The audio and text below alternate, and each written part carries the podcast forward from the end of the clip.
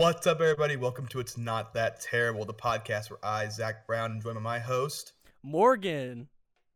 What's up, Morgan? And we're going to talk about some movies that have been, oh, this one's just bad. This one's just a bad one, but I love it so much. We are talking Spy Kids 3 Game Over. Morgan, what are your initial thoughts on this one? Man, it's better it's better than Ready Player 1. Oh, that's a hot take. I don't That's like a that hot one. take and I'm going to fucking I'm going to fucking say it. Atari Sega Nintendo would be uh, fucking stoked that I said that.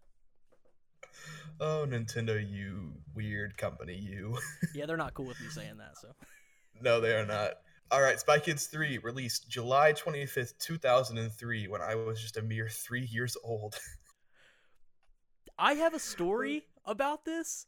Um I want to hear it. I want to hear it. Okay, if we're doing this now, we'll do this now. So, back in the day, uh, whenever I bought this movie, let's see, this came out in 2003, right? Is what you said? Yeah, 2003. Yeah. Okay, give me one second. Because I bought this movie the same day that I bought. Holy shit, it was Pokemon Heroes. I had this on DVD. I remember the the 3D glasses being like the ones I used in the movie. Yeah, the first time I ever saw this, I watched this like a real gamer on a laptop with 3D glasses. so, I mean, I'm just saying, I was probably like, it was what, 2003? I was probably like seven, seven or eight. So, you know, I mean, c- continue. I just, I have a very long history with this movie, and this is going to be a ride today, y'all. This is going to be a ride. A runtime of 83 minutes that fly by. This felt like one of the fastest movies I've watched in a long time.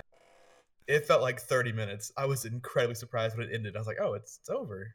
Has Darn. some of the best pacing out of like any kids movie like ever. Like it only falls apart like like once, but it's so perfect. It was written, directed, edited, and composed by Robert Rodriguez, the man himself. God, how did he how did he manage to do all of this? Dude, I swear to God, I swear to God, I mentioned this in the pre-show, but you have to imagine that Machete, like, I'm pretty sure Machete is kind of like behind all of this. I think he's he's like the guy behind um, uh, the production company that makes these movies, and so Yeah, it's Robert Rodriguez and Machete. I think work together. Hell yeah, he does. Yeah, it this this movie is a blessing, truly. yeah, Danny Trejo and and Robert Rodriguez work together on these, Yeah. which is just a crazy thought. perfect.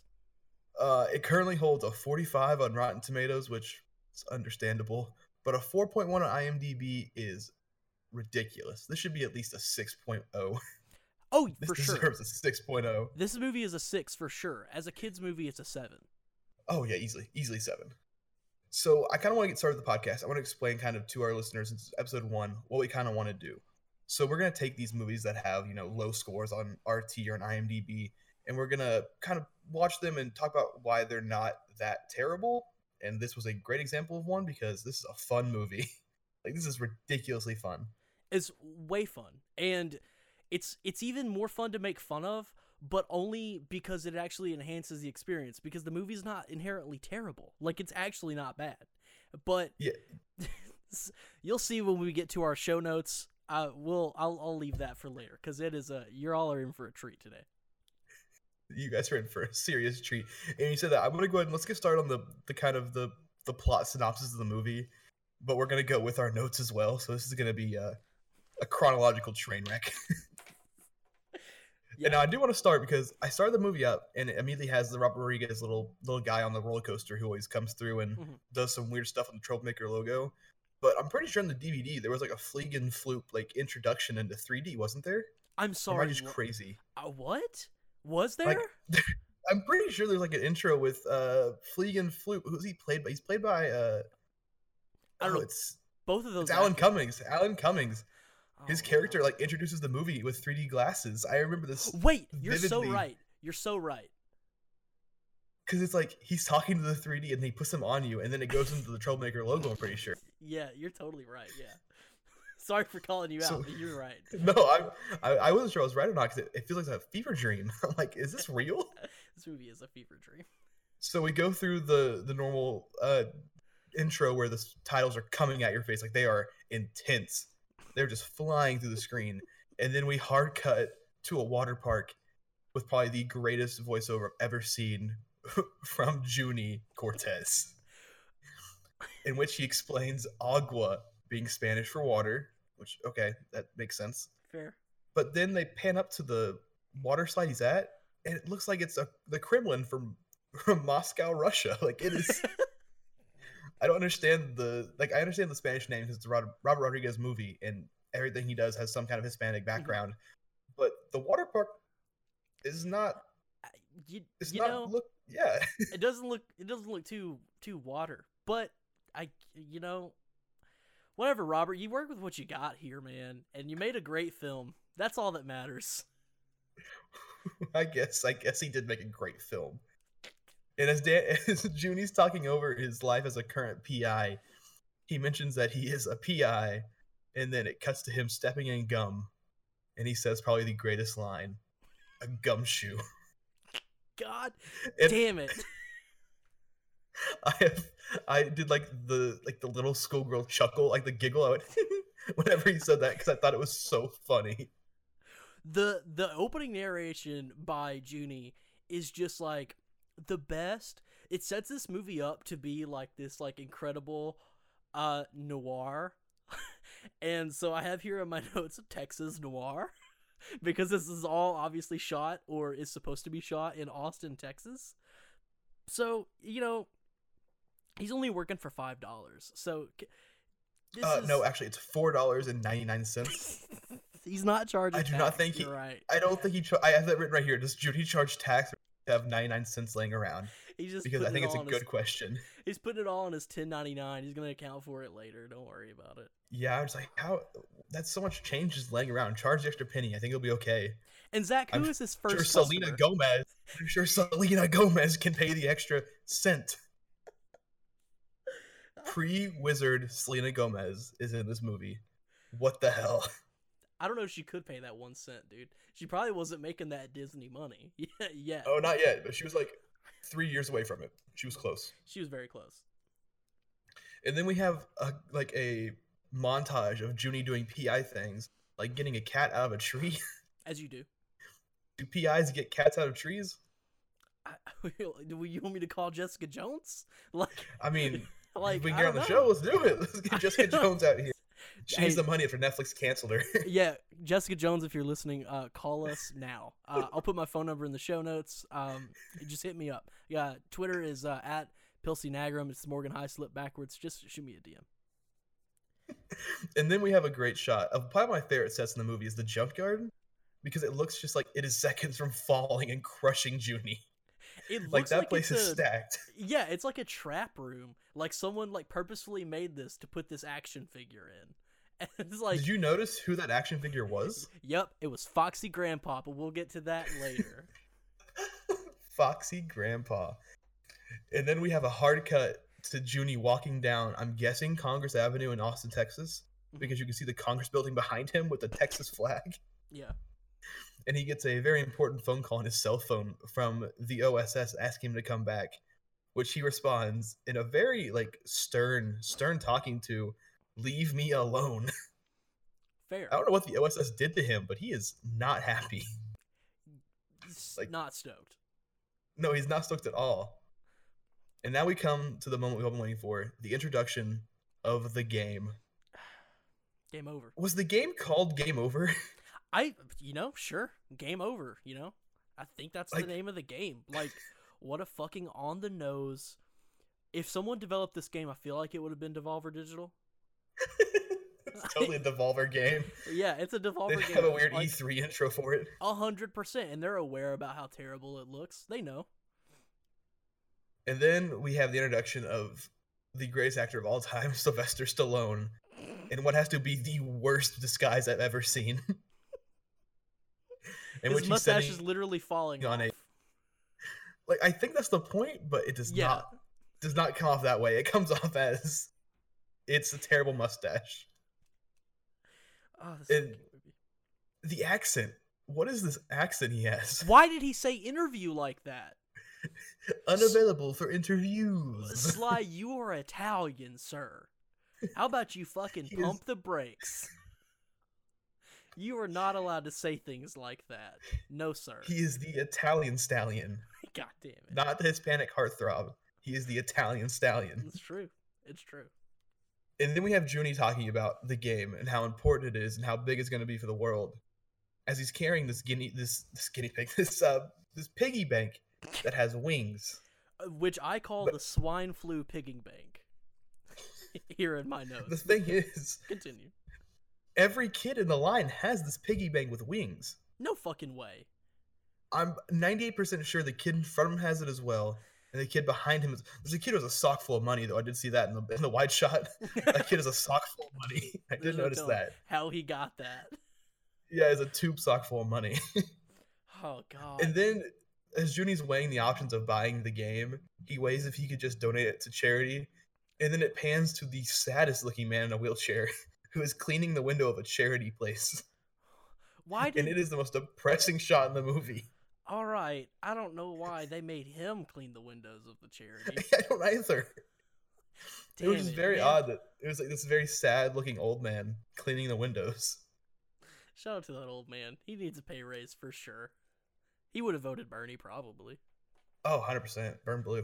Nope, Burn that's blue. not the right one. Well- Not burn blue. You know, we'll fucking burn blue anyway, dude. He gives a fuck. burn dude. blue. Here's a Democrat, burn blue. And then we travel back to Junie's lair in the treehouse, where we get the voice cameo from the one and only Steve Buscemi. And I was so happy to hear his voice again. Steve Buscemi. Shout out to Romero real quick because Steve Buscemi. Romero.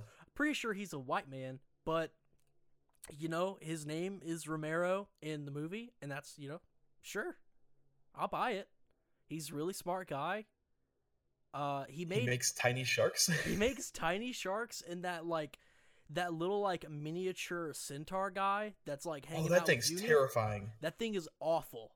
It reminds me of small so soldiers, and I I don't want to sleep at night. And then we finally see him, the man of the hour, Ralph, Who does not have an appearance in the entire movie except for this in the very end. And that is a travesty because Ralph is awesome. Yeah, Ralph kind of fucks. I remember having like I remember having the little like Burger King toy of Ralph back in the day. Oh, I totally, I totally had a little Ralph somewhere around my house at some Yeah. point. I was obsessed with that stupid thing. It was so cool. Aside from Ralph, can we also point out the fact that Junie Cortez, this young man, has a trackball mouse? That was important enough for me to put in my notes. Trackball mouses are the best. Trackball mouses are no, I was gonna say they're like the mechanical keyboards of mice, but that's not true because I have a mechanical. They're not as keyboard. loud. They're not as loud, and I don't have a trackball mouse, but I do have a mechanical keyboard, so it's not the same. and then we hear what sounds like a Black Hawk helicopter flying into Judy's base. But no, it's just Gertie Giggles. Emily Osment herself, pre Hannah Montana, full, comes flying into Judy's base with her. Are, is she like a an inhuman? What is what is her deal? Is she no, dude, magic? she's got no, dude, she's got uh, she's a spy. She made something for those pigtails. Also, what's with everyone's obsession with pigtails in this movie? Everyone's wearing pigtails. if you got pigtails, you're fucking. That's what. That's what this movie's about. Em- Emily Osment comes in helicopter style, big chillin' with pigtails. That just like, all right, I guess. Let me suspend my disbelief real quick. You already have like a talking robot and a miniature centaur. I might as well believe that this white girl has pigtails that make her fly. But go ahead. Fair enough. And then Junie pours her some Mexican chocolate, not Mexican hot chocolate, just Mexican chocolate that has been sitting in that container for I imagine at least a week. Is it cold? Slightly chilled. It's in Austin, so Yeah. probably not. It- yeah, it's probably 150 degrees in that. and then my question came up here: Why does Junie have such a big stick up his ass about the OSS? Is that ever explained? I sincerely don't know. I think it's because later we find out that Carmen.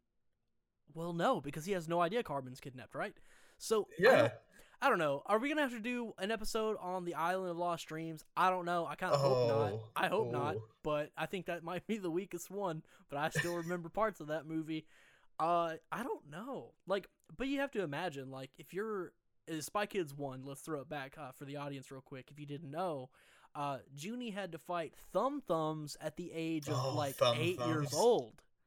With warty hands. He had warts on his fingers. He had warts. That was my first introduction to warts. I didn't know what a wart was until Junior Cortez had one. And so like he had to fight these thumbs and like these people who were like uh F- Floops Fooglies. Shout out to that name. Uh, yeah. very appro- very appropriate. Uh, but he, you know, after two movies of that, or like however long that is in uh, Spy Kids time, I'd probably be super sick of it too. I guess, but no one understands like why he has such a stick up his ass. So, who knows? Maybe that's a plot hole. I don't know.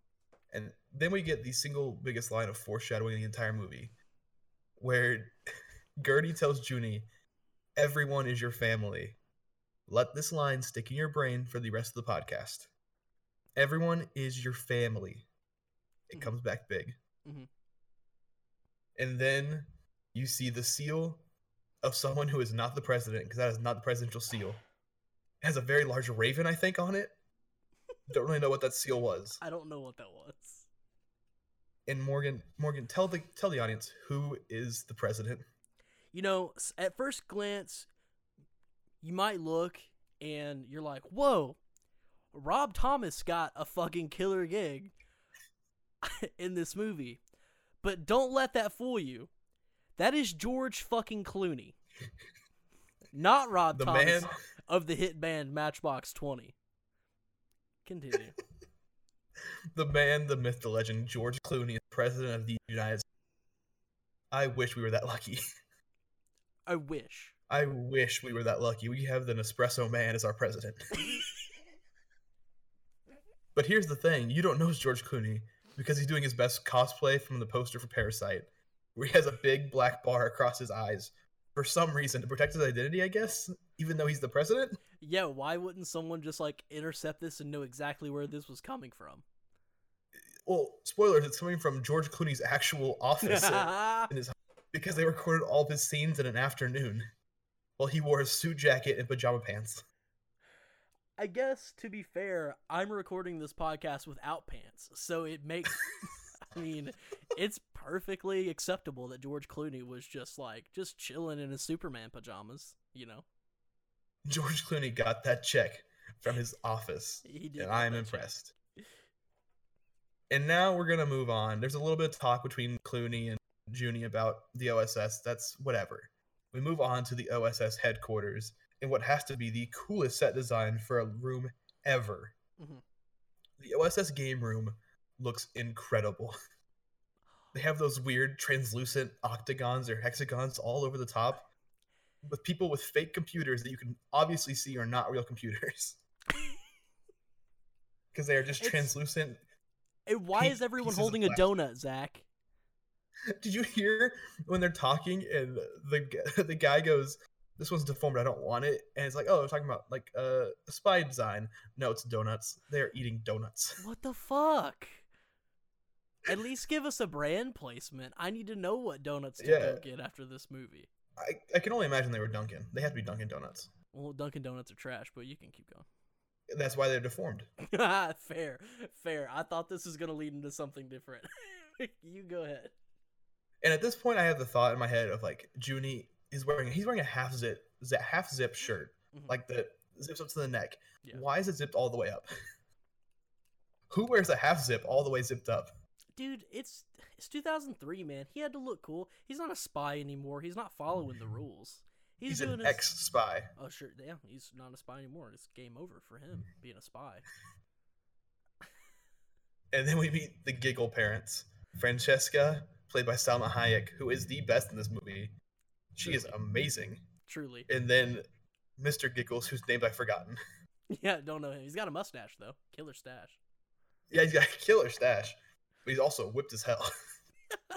That was hilarious to watch. It's- well, you think it was because of her pigtails as well? Because everybody in this movie has pigtails. Wait, are the pigtails hereditary? Oh no! Do you think she But fly with also- her pigtails? Follow up: How is how is Salma Hayek the mother of Emily Osment? They adopted those kids they had to have. for sure. For sure. There's no way. No, you don't need like you know you don't. It's it's 2020 now, but even in tw 2003, you didn't need like the stereotypical nuclear family. You could just No, adopt. never. I mean, look at look at uh uh Brangelina. You know? Oh, Brangelina. Yeah, rip, Mr. and Mrs. Smith. Let's Rest in peace. Mr. and Mrs. Smith. What a great film.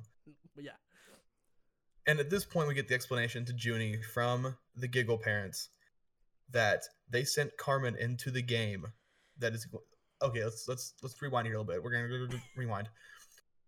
The game is being used by a man named the Toy Maker, who was played by Sylvester Stallone, Mhm. excellently, might I add, to then control the minds of children once they get into the game.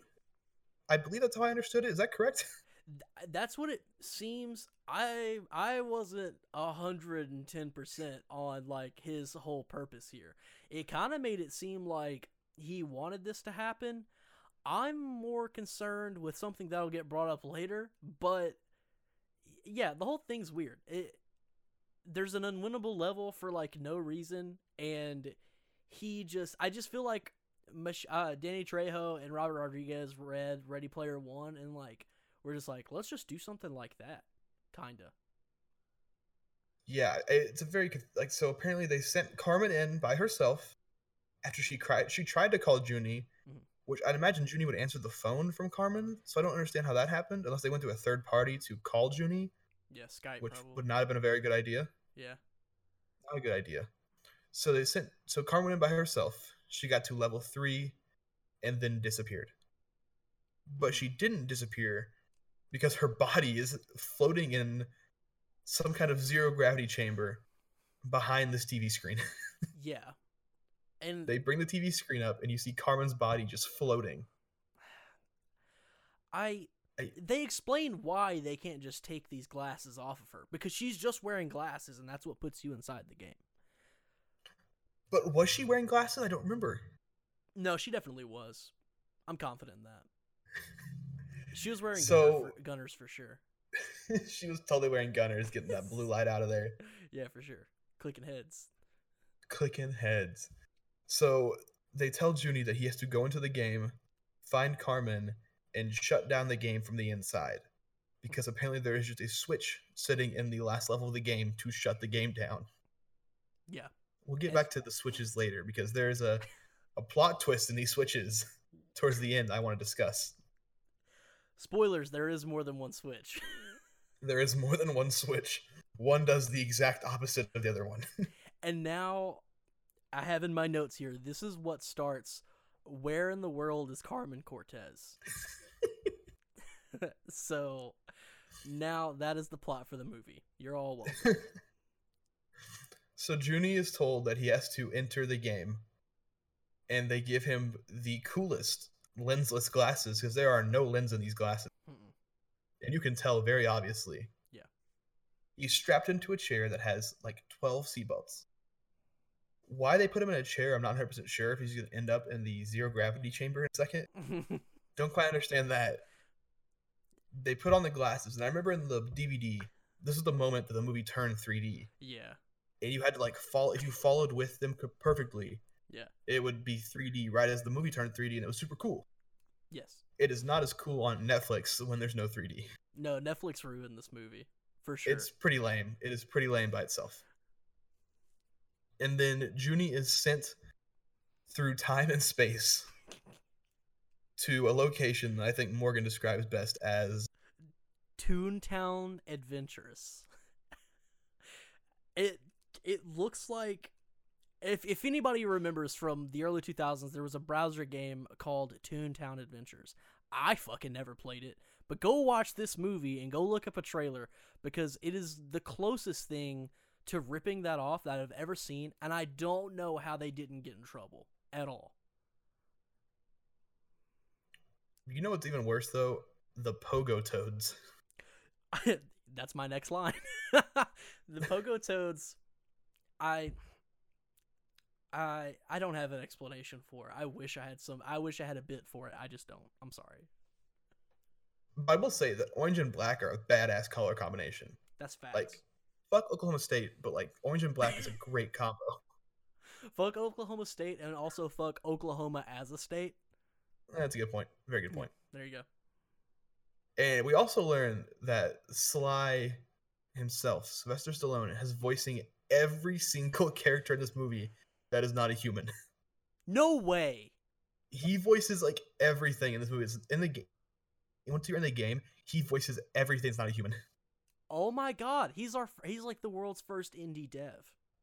He really is. Sylvester Stallone is an indie dev. For sure. Someone tell him about Pop Agenda.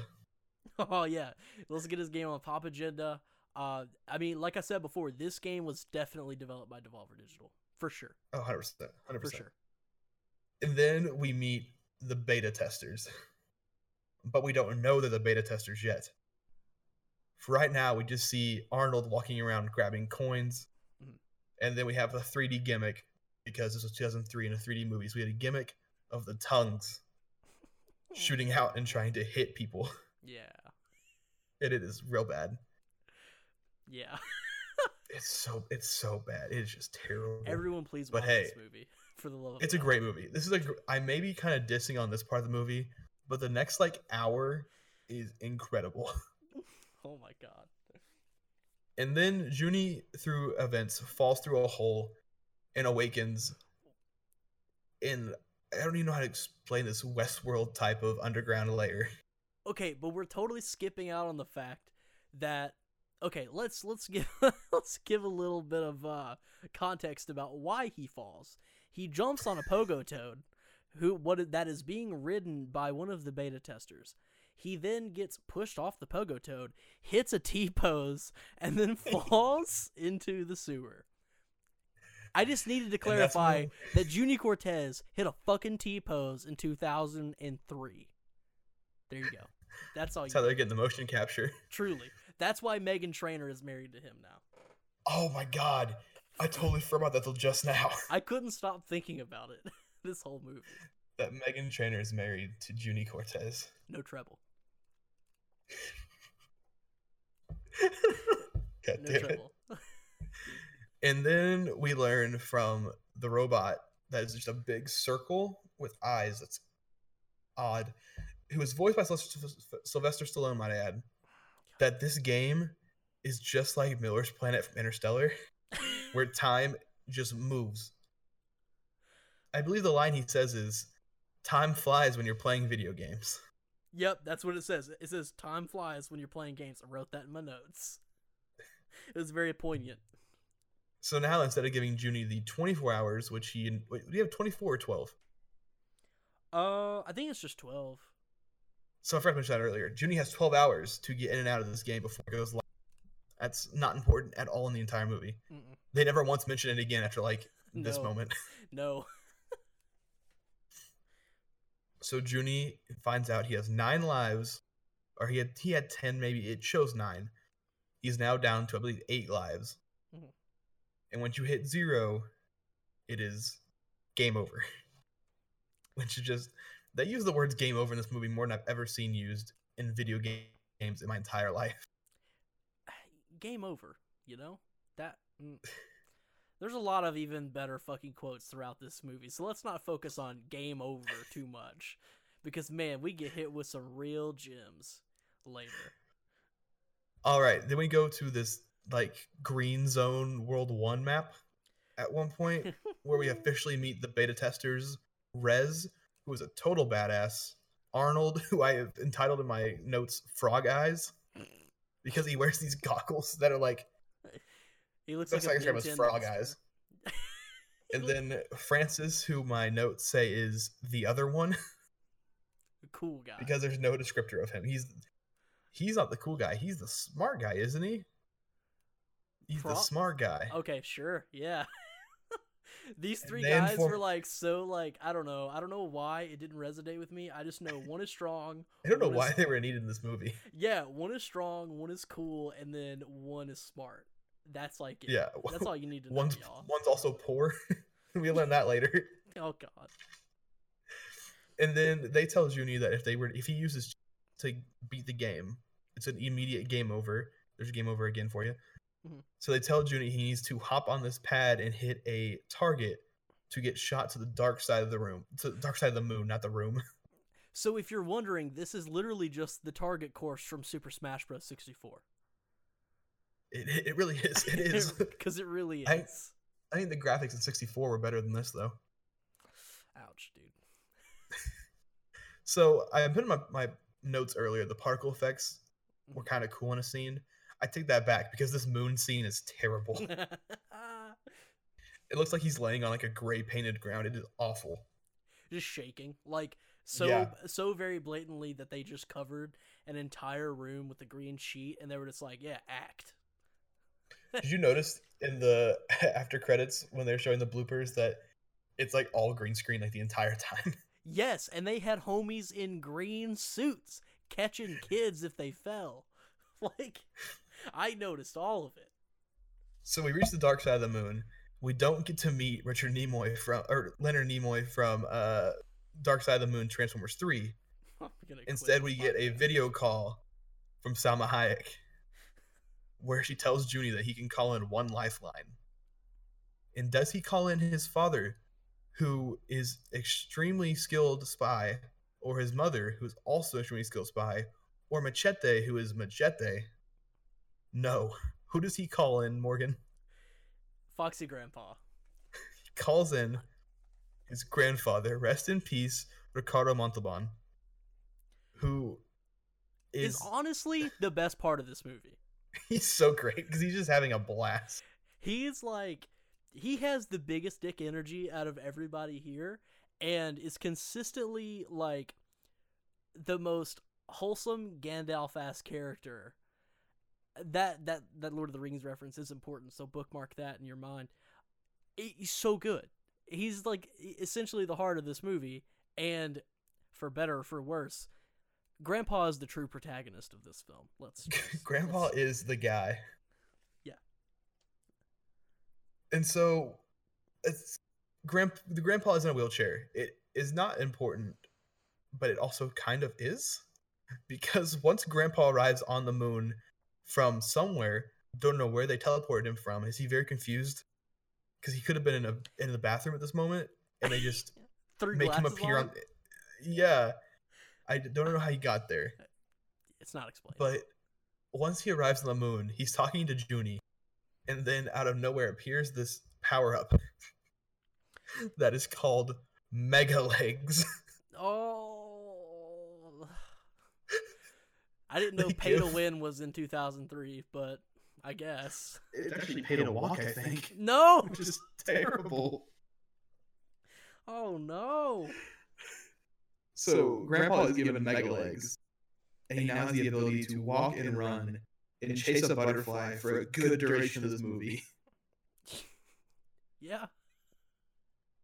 I, I don't, I don't understand. There are just some things in the movie. I'm like, how did this get past test audiences? Like, I guess they just needed an excuse for, like, Grandpa to get from point A to point B without him, like, being on camera uh, so often. So, like, that way, like, I guess Grandpa wouldn't cramp his style. But, like, how fucked is it that Junie's like, yeah, I want to call him my grandpa, and then his grandpa shows up, like, collectively six times. Yeah. And he's like, yeah, I'll fucking be here, bro, but I'm gonna go check out this butterfly. You give me a ring if you need anything. But also, the grandpa is in a lot of the scenes. We just never see him. We see him once, That's true. and then he's never in the group shots again in some of these scenes. Yeah. But now we move on to what might be the single greatest fight sequence in any movie ever created. Mhm. Rock'em Sock'em robots in space. Also known as Armored Cortez. Armor Cortez. So Junie arrives in this robot arena while dodging just meteorites of uh of rubble and broken robots flying out of this arena. Yeah, and I guess like that if we're if this translates to a video game, you know, uh the toy maker really nailed it with moment to moment gameplay. Yeah, know? these are Like, these are all quick time events. there's no real downtime in this, like at all. He's Uh, doing pretty good. Junie Junie's walking and a circle pops up to hit that before he gets hit by a, a piece of arm. It just comes flying out of the arena. Yeah, I mean Junie knows. He's played games. He's played Halo. There's no lava in Halo.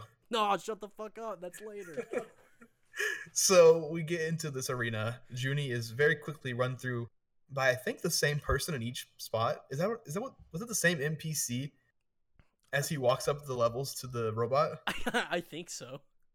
So this NPC who I thought was a real human walks him through the arena to get to his robot so he can fight. Demetra? Was that her name? Yeah, Demetra. Also, maybe- Demetra. yeah, also known as Shion. Shion, the e girl of 2003. She probably has a G Fuel sponsorship Oh, I- easily. easily. She's probably hitting that She is- mango. Yeah, she has that pink uh, gamer chair, you know? yeah. I'm not calling her Alinity, but she could be Alinity in Okay, the chill the fuck out, dude. We don't know. We don't know anything about Demetra's uh, uh, social life with her pets. We don't know how she she seems perfectly nice. Who knows? and then we get probably one of the weirdest awkward scenes when they are face to face in their robots. So I want you to imagine this, listener. The robots are bodies, but their heads are the humans standing on these platforms that are somehow keeping them upright. I don't know how they don't fall off Yeah, these robots. yeah. Like I guess it's heavily implied that like there's some sort of stabilization, but like in reality, whenever you're watching the movie, it looks like these people are just magnetized to these like to these platforms. It doesn't make any sense, but I guess you just have to ride with it. Then we get another Sylvester Stallone cameo as his voice announces the rules, where he says no ear biting. Shout out Mike Tyson. Mhm, mhm. and then Junie and Demetra stand across from each other and go to shake hands. But Junie knocks the shit out of her robot. As you do. Like he he hits it hard. And for some reason her mouth her, her lip gets busted. yeah, I don't- like like this is the equivalent of the scene in Superbad where like he goes in for the piss fist bump and just punches her in the titty. Like that is what happens in Spy Kids 3D. And so they begin their fight, which is actually a really cool fight. I like it. It's Yeah. it's a fun fight. Uh the crowd effects I think were pulled from Madden 03 though. Those crowd effects. You're being generous, but and this kind of turns into like the Thor and Hulk fight from Ragnarok for a second, because they're Yeah. both getting the shit kicked out of them. yeah, Ragnarok was heavily inspired by Spy Kids 3D. We should definitely uh, tweet at Taika Waititi and ask him if he was inspired by Spy Kids 3. Absolutely. And then Junie defeats Demetra probably in the best way possible, where he just runs really fast around the arena, Yeah. where her robot body just twists until it breaks, and a enormous amount of screws and nuts come flying out of the robot bo- robot body. Yeah, I don't really know why we needed that aside from like the stupid fucking 3D effect, but okay, I guess. Like, Yeah, yeah, this movie is a movie. and somehow she loses life points twice as fast as Junie did. When Junie gets knocked over, he loses one point. But when she gets knocked over, she loses two points. Therefore, game over is a sexist game, and I will not stand for it. Yeah, I think this movie is really just a metaphor for game balancing. yeah, because like, is she playing on ex- expert difficulty and Junie's playing on casual? She looks like she fucking would. She looks like she She fucking roast. expert. Yeah, she looks like she would roast like roast Junie super hard for playing on baby ass baby mode, and sh- she's a real gamer, dude. Junie's a fucking poser. So once Junie beats her in this fight, this very lanky, scary looking robot comes over.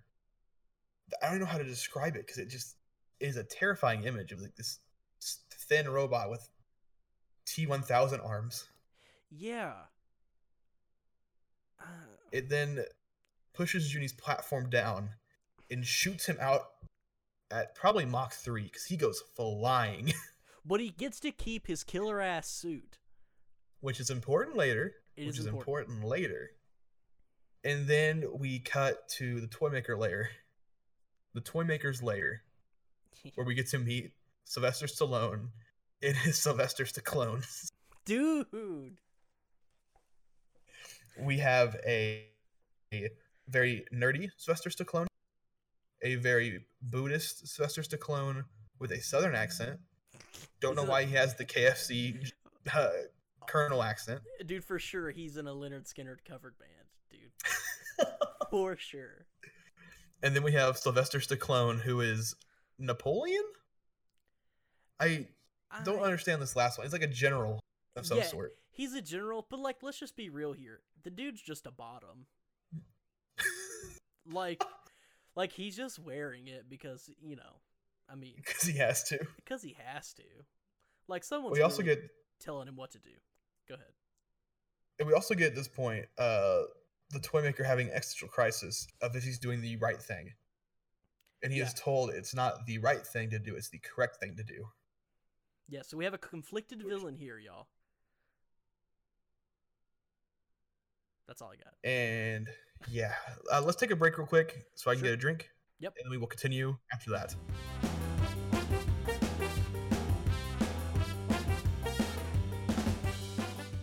And we are back. We are now moving on to the Ready Player One portion of Spy Kids 3. I have this I did- section labeled in my notes as F Zero. It is F Zero. It is like Ready Player One and F Zero had a baby. Truly. So after Junie gets launched out of weird battle arena, he ends up in this like city landscape, I guess. Is that how you describe like a city? Yeah. Where he meets back up with the uh, beta testers. And he as he walks up, we get a shot of him standing in the middle of the game over logo where he fits in perfectly to the silhouette of the character who is titled the guy we then learn that Junie is the coming of Jesus guy. he yeah. is the one way that everybody can get out of the game. He's their Messiah, which is Mhm. okay. Junie kind of is odd. just a you know, Junie is a lot like Jesus, in the sense that their names both start with J. That's it. that's, the only thing. that's it. Yeah. And we then get what can only be described as one of the greatest racing scenes in all movies in all of movie history. But before that, we get the pivotal, pivotal line. Hold on to your joysticks, boys. I didn't even write that down in my notes. I forgot. You're goddamn right. I have that written down in my notes. That is a Also. That's right under uh, probably Sly Stallone's best acting performance. Oh, easily. yeah. Oh, sure. Sylvester Stallone is giving it his all in this. So then we get into the race where Junie is getting the shit kicked out of him. For some reason, one of the beta testers just has has it out for Junie. Mhm. He breaks his bike at one point. Then Junie starts sliding down the track at a speed that probably would have killed him if he hit even just a pedal, a pebble. That pebble would have gone right through his brain. Well, like he's not lo- like he's hitting all this shit, and he's not losing much life at this point, is he? I don't think he's losing any life. I don't think he loses life at all in this, I don't think so either. which This makes no sense. Rigged. It's rigged. And then we get the man, the myth, the legend, Grandpa Machina comes over and saves Junie. Uh, throws a kid off a bike. Grandpa commits uh, vehicular manslaughter. Mhm. And then we go through this tunnel that is the single scene in the movie that made me actually nauseous. This tunnel effect they have in this Oh. race scene is terrible. It's very. I don't even know how to. It's very, very bad. And once they get to the tunnel, they fall through Cloud City. They literally fall through the bottom of Cloud City like Luke. Yeah.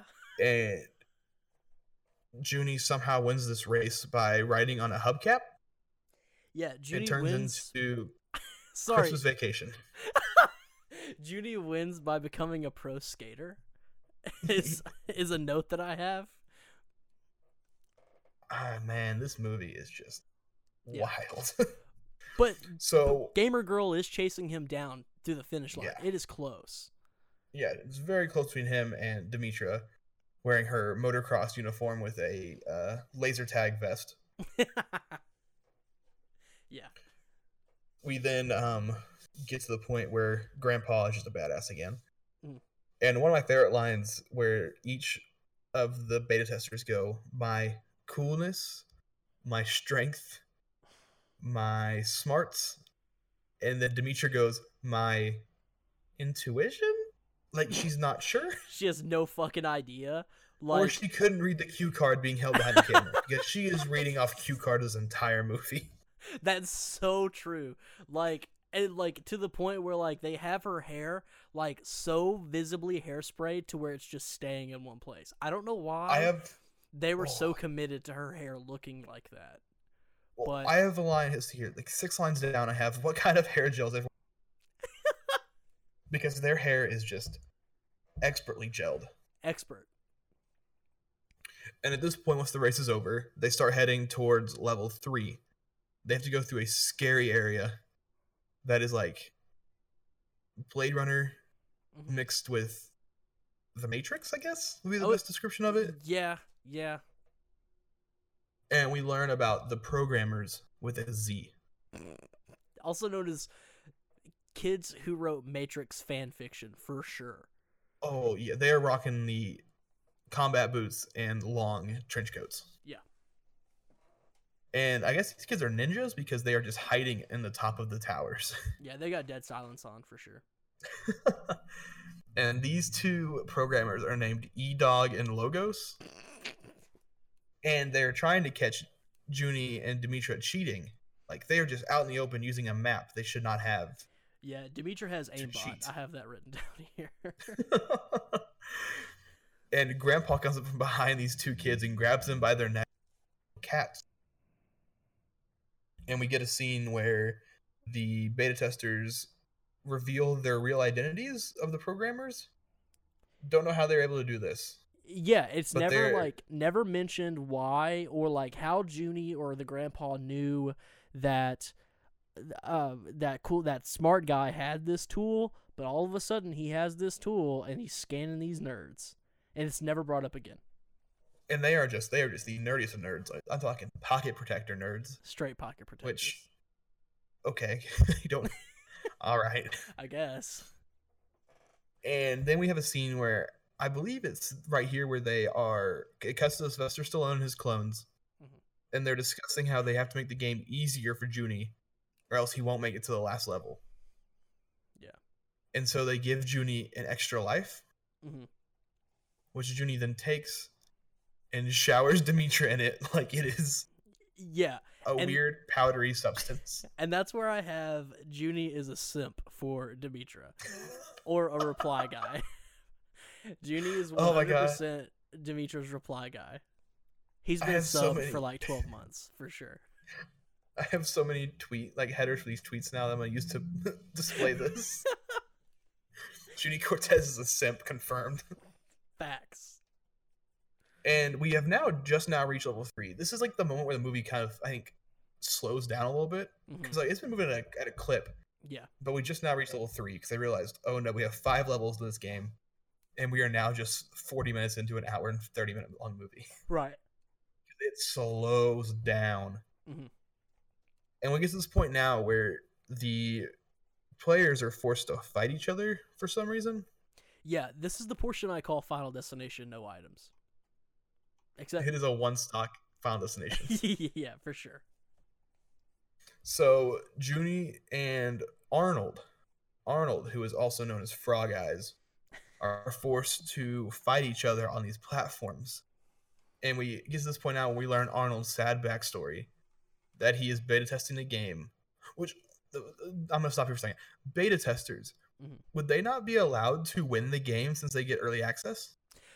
I I don't know. I'm more concerned about like why the quote good guys have preview codes for this game. Like, you know, like I'm more concerned as to why like Sylvester the toy maker started giving out review codes for this game. That to is the good guys only. to the good guys only and like three white white dudes that he he just like just totally pranked, I guess. Yeah, it's very it's very odd. But now we get Arnold's sad backstory that he is playing the game to save his family from poverty, which was a Mhm. pretty pretty hard backstory to give to a kids movie. I feel like. And he's the only one with the backstory. Yeah, he's the only one that has backstory. very odd. And then Junie is trying to tell Arnold he's trying to save his sister, in which Arnold says, "I'm thinking about my family, But Mhm. doesn't that mean that Junie's also thinking of his family? Yeah.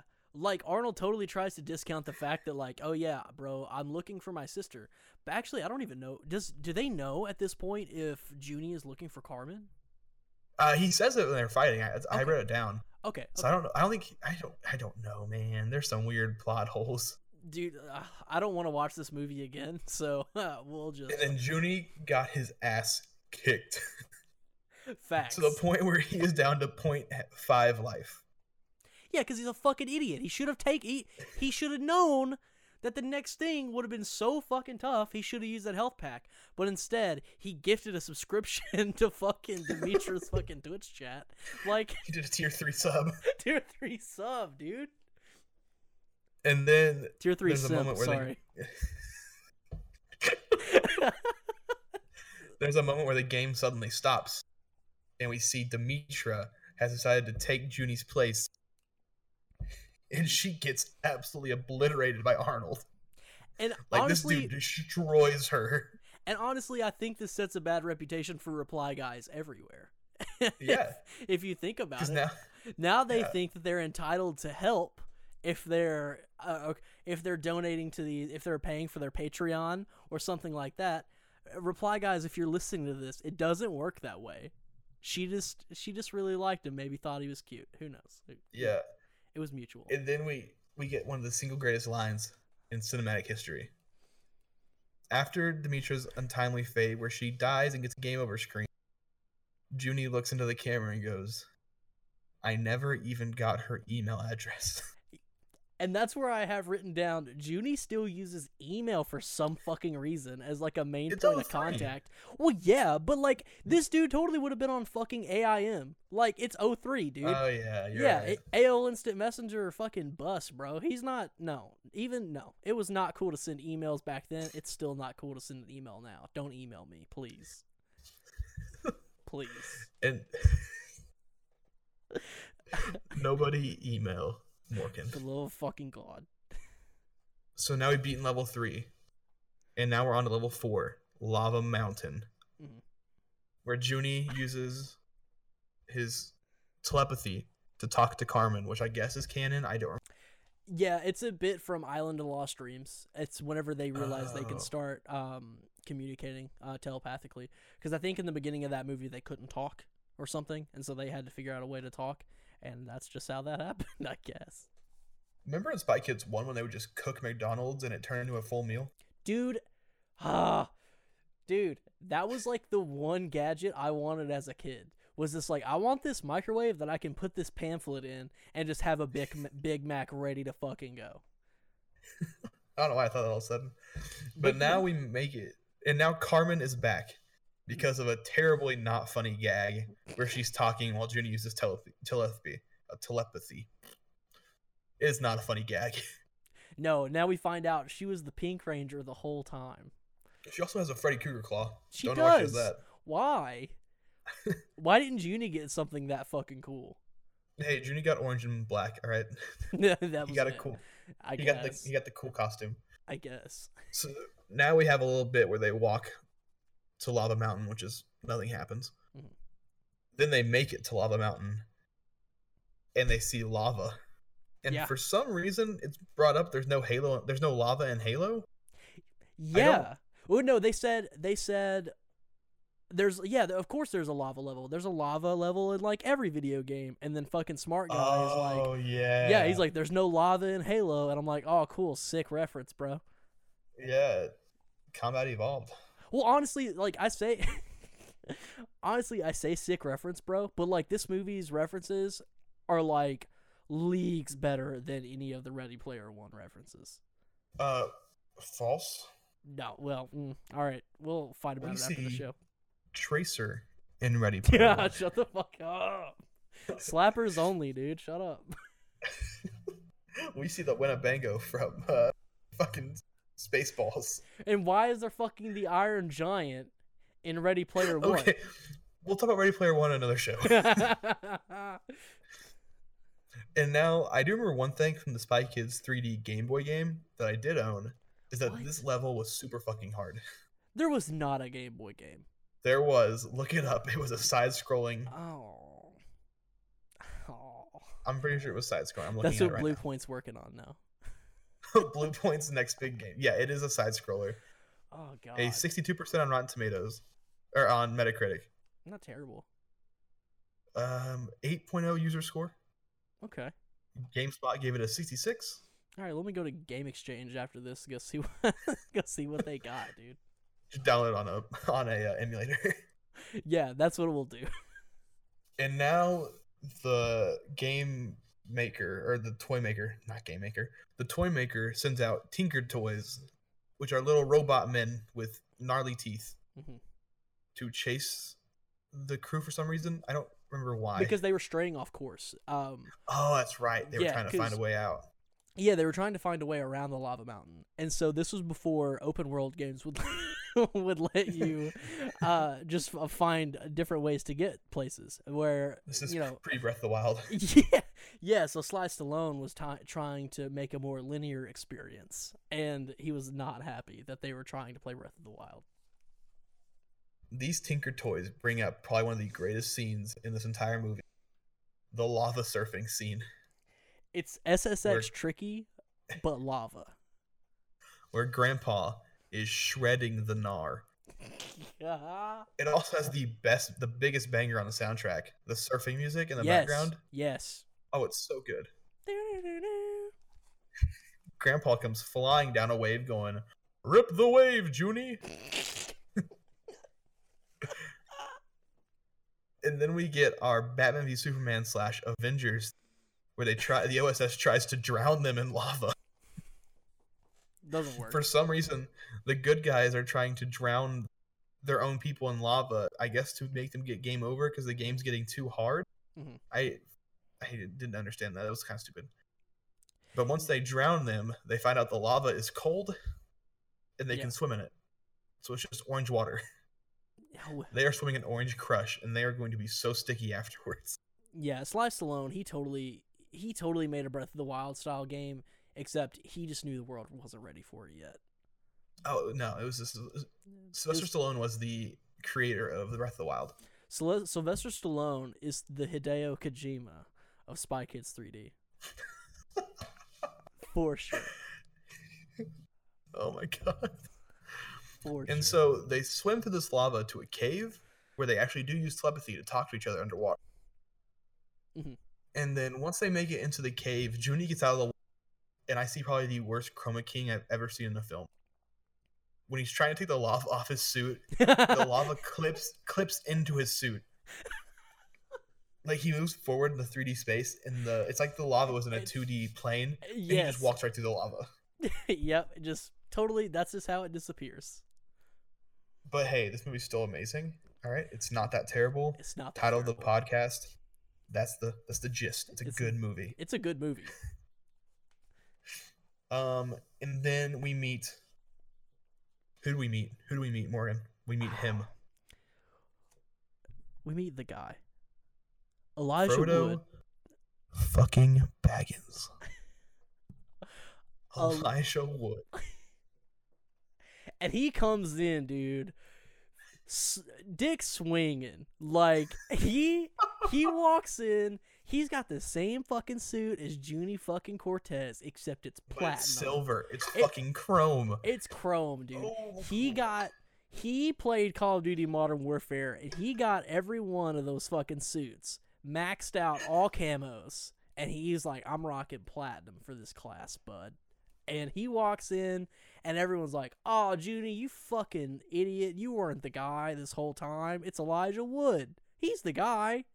And of course, yeah, he, Carmen, you know, you know. Here comes my favorite line. Ah. The guy tries to walk through the group to get to the door to level five so they can continue to the end of the game. And Carmen stands in his way. And with a completely straight face, she goes, You have to go through me first, Game Boy. That's why there was a Game Boy game. Oh, 100%. they, couldn't get, they couldn't get Nintendo's name on the game, but they could get Game Boy. Yeah, for sure. Um, we also see that Frodo has Palpatine's like lightning powers. Is he also a Palpatine child? Yeah, he's a Palpatine clone. He's a clone of a Palpatine clone who fucked a Palpatine clone. Yeah, that's For the sure. plot of Rise of Skywalker. yeah, for sure. and then we get probably the saddest death as the guy walks and gets immediately ganked. like he, Just like fragged immediately. Just like, he walks- tossed.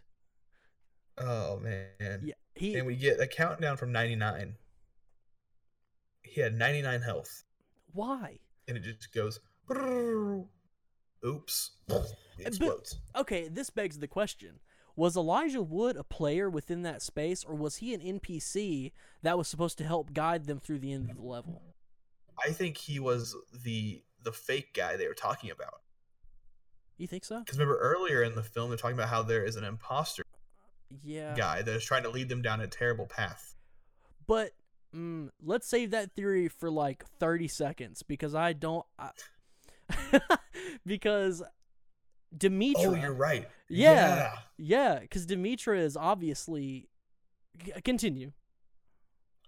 So once we get into the actual area, we see Demetra again.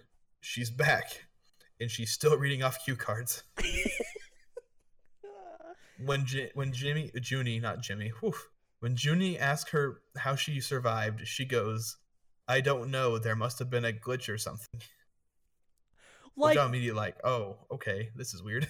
not only are you reading off cue cards, but you're also a bad fucking liar, Shion. Like, come on. And then we get a scene where Carmen exposes Demetra by running her hand through her face. Yeah. Swipes right through her, and she's just code. She's made of code. She's in the air like a hacker. Boop, boop, boop. She's just hacking. So we find out she's the deceiver. Yes. Yes. So I'm guessing the guy was just really good at the game. Got ganked immediately. Yeah, he got 360 fucking no scoped as soon as he walked through the room. Yeah. And then we see the toy maker again. This time the camera is angled like my grandparents call. Wait, say that reason again. it- You totally cut out. Oh, okay. So the toy maker, we see him again, and the camera is angled like my grandparents making a FaceTime call. Jesus. It's like angled from below the like it's angled from below. And he's looking down at the camera. two chins. Just looking yeah, down. I don't yeah. understand that. Yo, you're totally right. And then we get the monkey robots that are just kind of there. They just appear. Yeah. And they start chasing everyone. This is where I Graham- wrote. This is where I wrote DK64 deserved better. DK64 is trash. no, it's fine, dude. That's the fine video game. so the toy maker has now initiated an attack on him. But Grandpa has found the switch to shut down the game. Mhm. He tells everyone would need to run to the escape pod to get out of the game, and he'll shut the game down. Somehow Demetra recovers some sense of humanity, I guess. I don't know if she becomes like a Westworld host and suddenly has like her own thoughts. But she says she'll shut down the game for them, Yeah, so they well, escape. it's also implied that they're suddenly fucking dating now too. Like Oh there- yeah. there was like all this sexual tension, and then now like whenever Carmen starts calling her out on her bullshit, she's like, "Uh, uh, that's my, uh, he's my boyfriend," and I'm like, "All right, chill the fuck out, you 13 year old. Like y'all were just playing like Toontown Adventures like 30 minutes ago, They were Like hanging out in each other's Club Penguin's igloo. for sure." And so they escape. The game gets shut down apparently. Mhm. They arrive back at is it OSS? I, I, yeah, OSS. They li- Yeah, they yeah. arrive back in the game Not IS, With- ISIS. not ISIS. No, it is not ISIS. No. They arrive back into the OSS room where they are talking with Salma Hayek and her husband. They got the game shut down. Grandpa comes rolling in like a badass Yeah. with his what is it? His um His wheelchair. He says, "Don't touch the wheelchair. It's real Corinthian leather." So and I'm pretty sure that's a reference to an old commercial that um uh the actor who played the Richard Montalban, Ricardo Montalban, Montalban. I think it's I'm messing it up. That was a commercial he did back in like the 70s, I think, for a car for a car company what where he fuck? says it's rich Corinthian leather. Oh my god.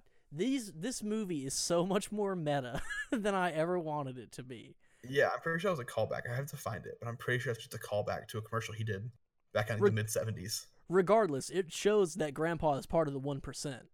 Oh yeah, yeah. Grandpa is rich as hell. Yeah, he's. We also then we also then meet the beta testers in real life, Mhm. who are all just each other, but they're flipped around. Yeah. So the smart kid is now the cool guy.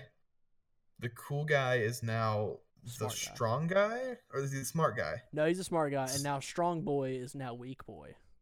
Yeah. So it's Yeah. very very odd. Yeah, they couldn't do all three. so. yeah. And we also learned that Grandpa is basically a terrorist.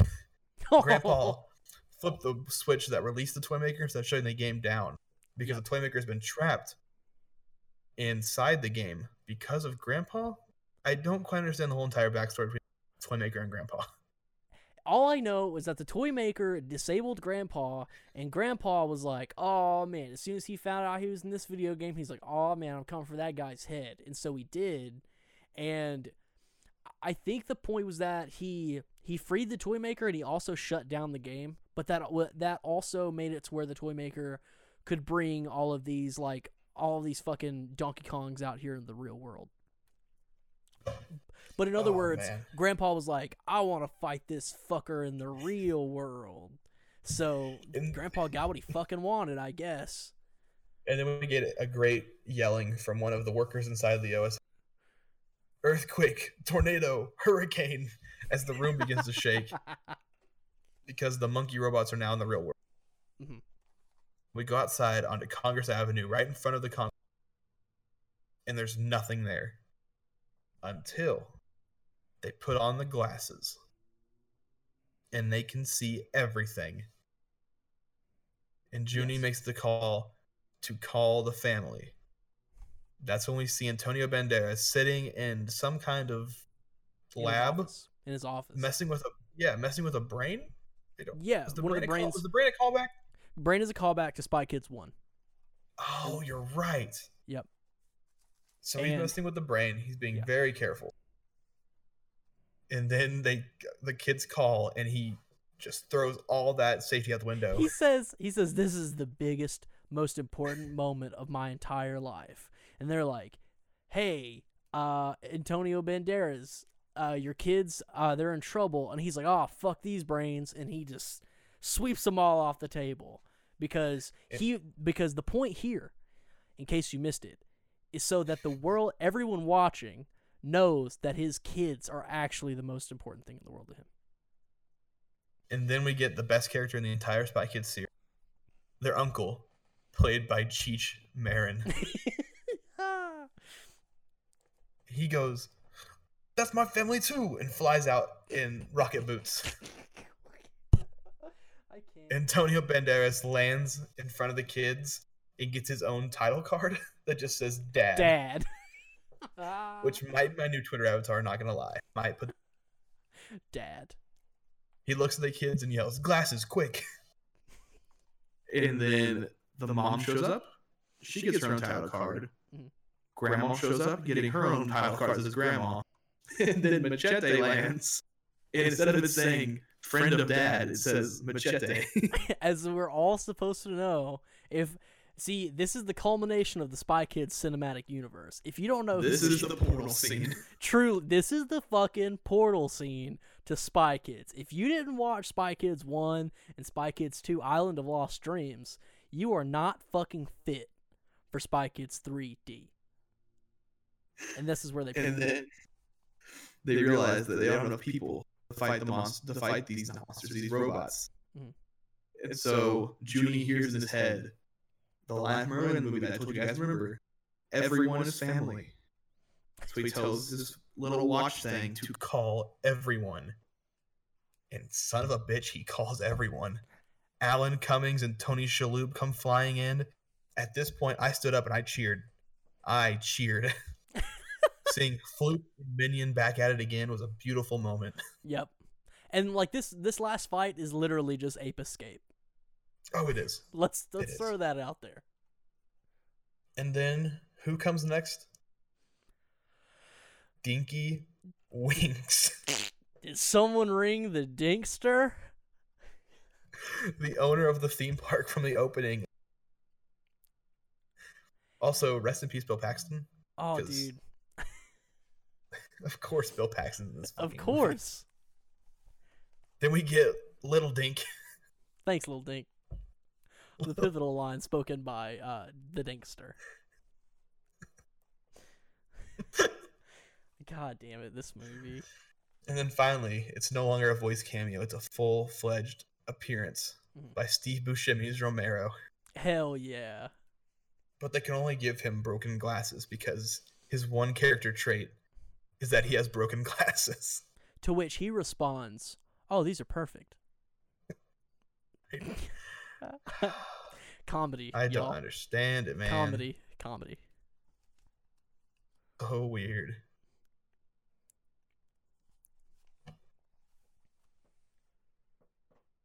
You still there? Yeah, I'm still here. Okay, that was weird. My, my computer glitched out for a second. You're good. Uh, we can just cut this right here. Yeah. And then we get the call to Gary Giggles, who is in the midst of receiving, I'm guessing, the biggest award of his life at the Spy Awards. Yeah, very small crowd though. Very small crowd. It's all just spies. Yeah. And then they also call in Gertie, who actually they don't call in Gertie. Gertie just shows up. Yeah. For some reason, she's already there. So Yeah, they take down. she's got- she's totally got all these robots. Yeah. They take down all these robots, no problem at all. And then here he comes, the Italian stallion robot. This thing is terrifying.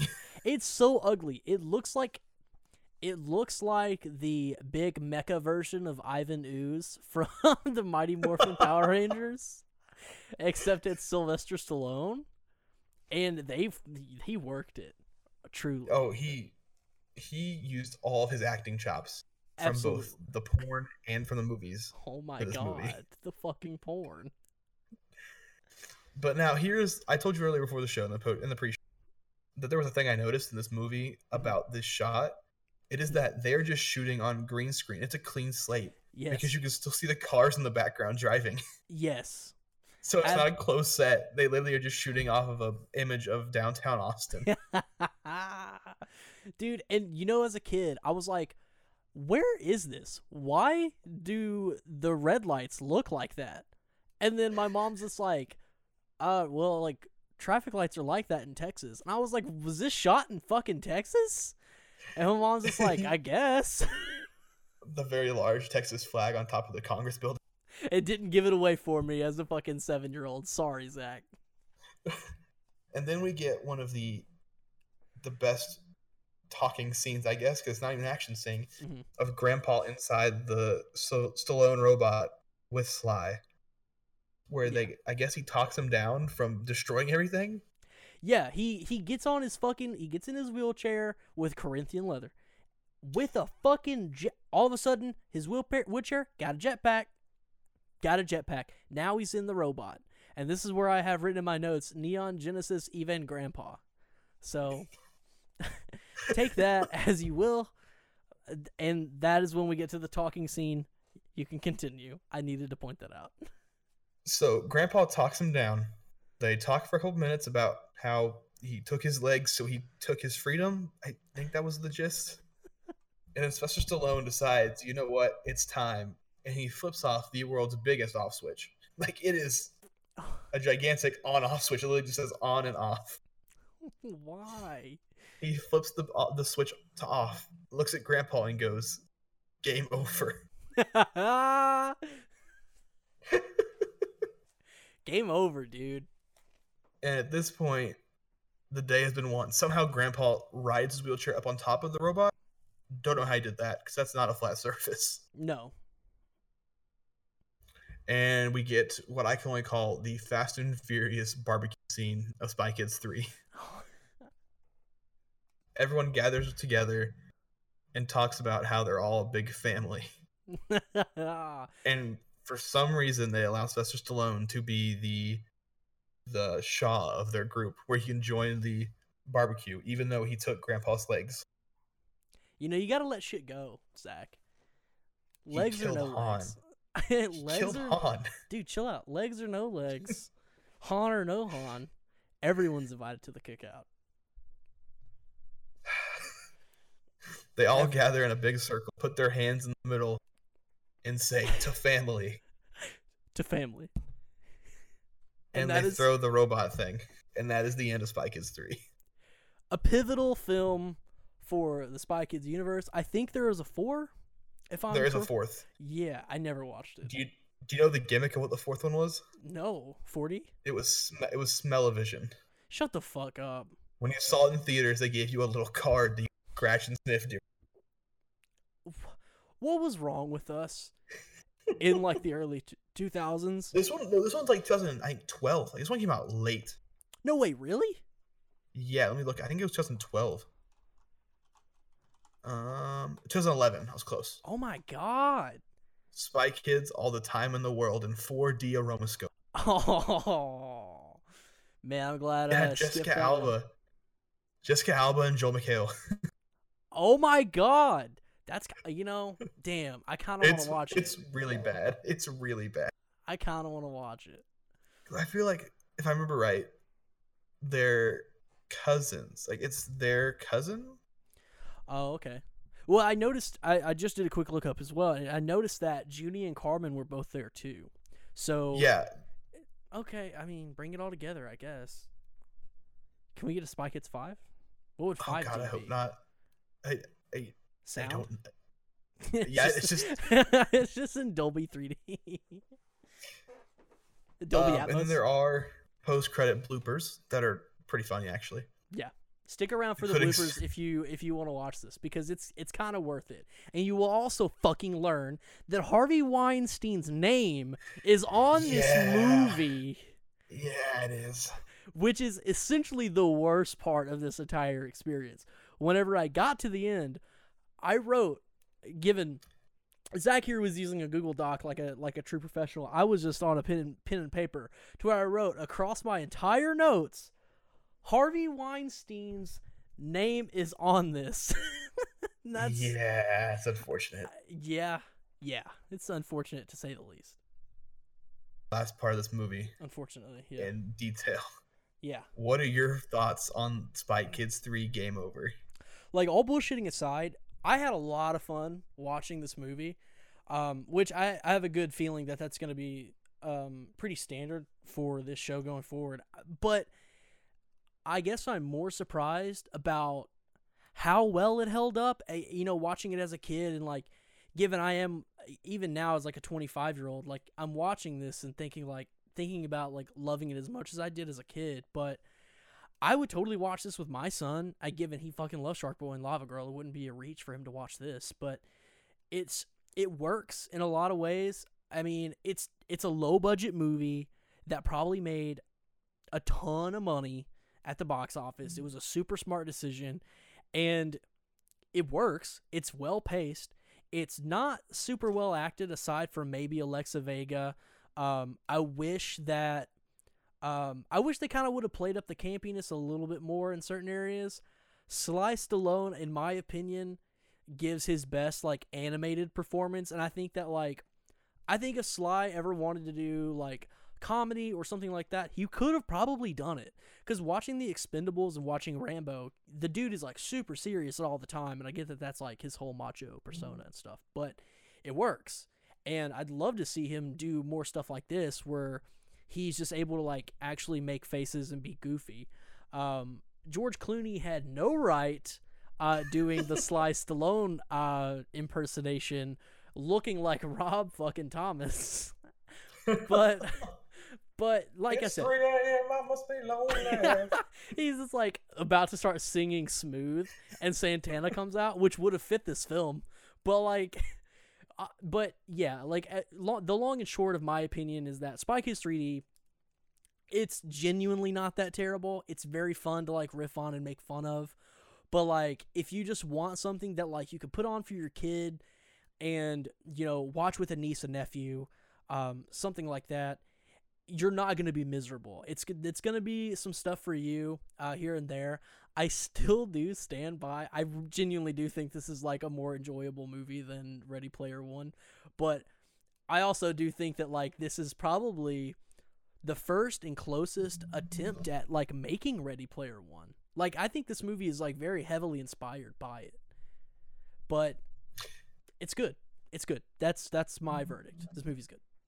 I am the, in the exact same boat. I remember, like before we watched this, when we talked about originally doing it, I'm like, oh, this is gonna be a terrible movie. Like this is gonna not hold up at all. Yeah. I mean, it visually doesn't hold up at all because it was bad even back then visually, but it is still a really fun movie and it is a fast watch. 83 minutes flies by. Yeah. And I think the 45 Rotten Tomatoes, like Grand Rotten Tomatoes, is 45% people gave it a higher than 60. Mhm. But a 4.1 on IMDb is super low for this movie. Yeah, it is. like that, I think should be a six easily. Yeah, I agree. But yeah, I had a lot of fun. Um, that wraps up the first episode of It's Not That Terrible. That that was fun.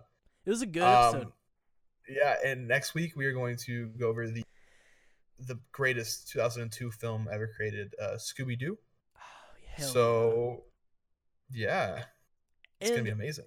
Scooby Doo, as a preface for next week, I I genuinely and sincerely want you to watch this movie with us. It, it's unfortunately it's not on streaming. I think in the future we'll, we I want to try to shoot for some more that are um, very easily available for Oh yeah, ev- absolutely. everyone. But like these first two, uh, the first one, this is on Netflix.